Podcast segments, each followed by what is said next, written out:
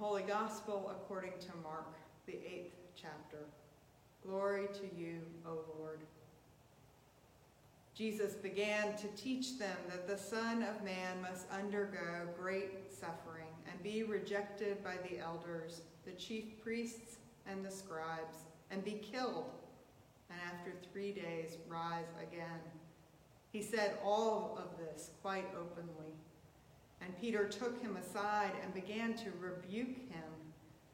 But turning and looking at his disciples, he rebuked Peter and said, Get behind me, Satan, for you are setting your mind not on divine things, but on human things.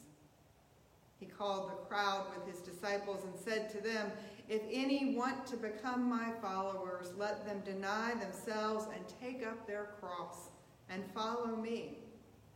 For those who want to save their life will lose it, and those who lose their life for my sake and for the sake of the gospel will save it. For what will it profit them to gain the whole world and forfeit their life? Indeed, what can they give in return for their life? Those who are ashamed of me and my words in this adulterous and sinful generation, of them the Son of Man will also be ashamed when he comes in the glory of his Father with the holy angels. The Gospel of the Lord. Praise to you, O Christ. Let us pray. May the words of my mouth and the meditations of our hearts be acceptable in your sight, O Lord, our strength and our Redeemer. Amen. In Isaiah 55, the Lord declares, For my thoughts are not your thoughts, nor are your ways my ways. Often we recognize that truth that the ways of God are different from the ways of the world when there are situations that are beyond our understanding. Those things that happen that we ascribe to mystery.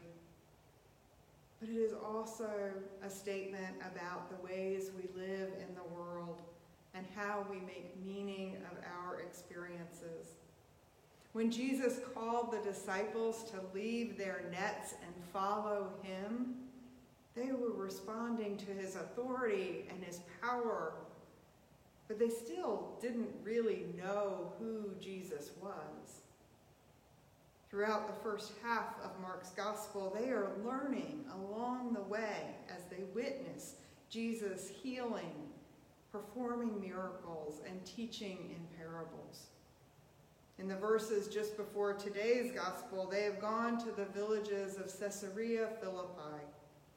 The region was named for the Roman Emperor Caesar and for Herod Philip, son of Herod the Great and ruler of the northeastern quarter of Judea. The geography matters.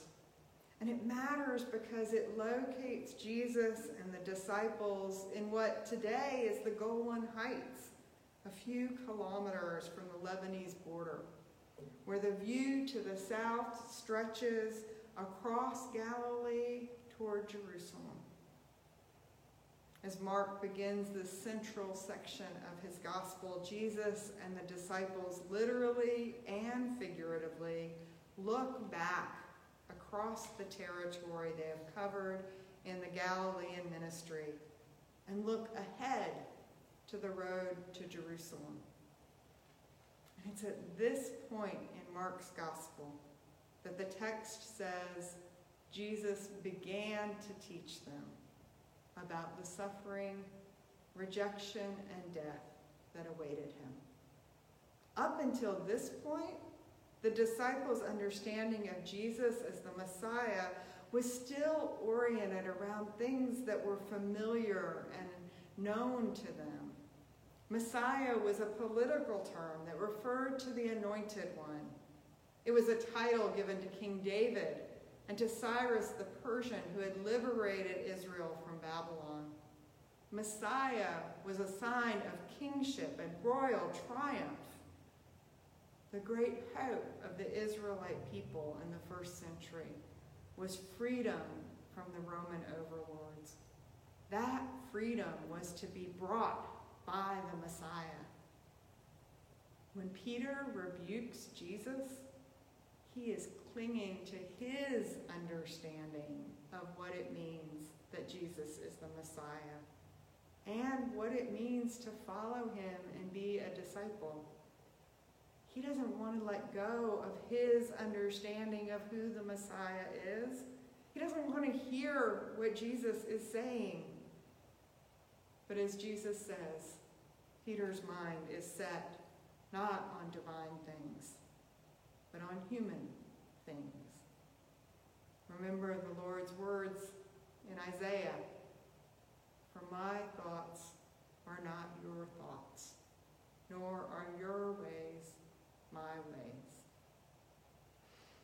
So Jesus presses on, dismissing Peter. He calls the crowds to him and speaks to them and all of his disciples, inviting each one to take up their cross and follow him.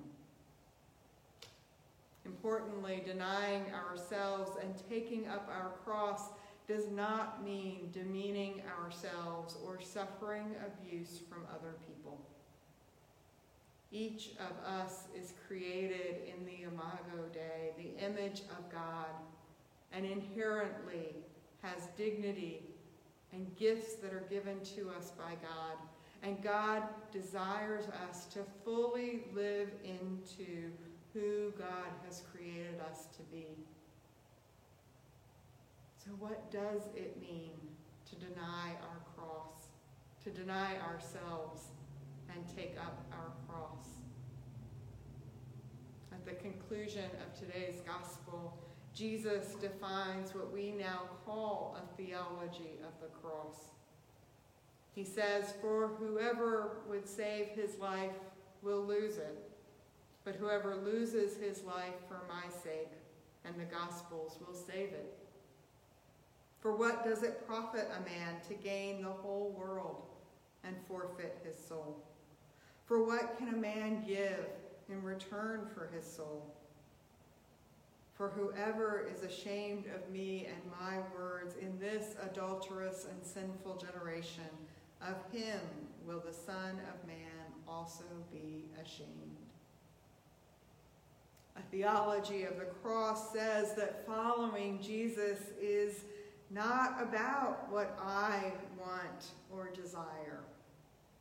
It is always about keeping our priorities aligned with God's commandments to love God and to love our neighbor. A theology of the cross says that following Jesus is not about power prestige, or position. Instead, it is a call to service, suffering, and sacrifice. A theology of the cross says that it is in following Jesus that we find our life, our soul, our self. As St. Paul writes in his letter to the Philippians, I have suffered the loss of all things, and I regard them as rubbish, in order that I may gain Christ. And lastly, a theology of the cross says that we must not be ashamed of following Jesus or of our obedience to God. Faith is not meant to be hidden away even or perhaps especially when it means saying things that are not popular. We must not be afraid of death because the promise in Jesus' words here is that although Jesus will be killed, he will also rise again. We love and serve a God of resurrection a life giving and redeeming God whose thoughts are not our thoughts and whose ways are not our ways. The God we meet in the person of Jesus leads us and stays with us, even in the shadow of the cross, when we are clinging to what we want. Thanks be to God.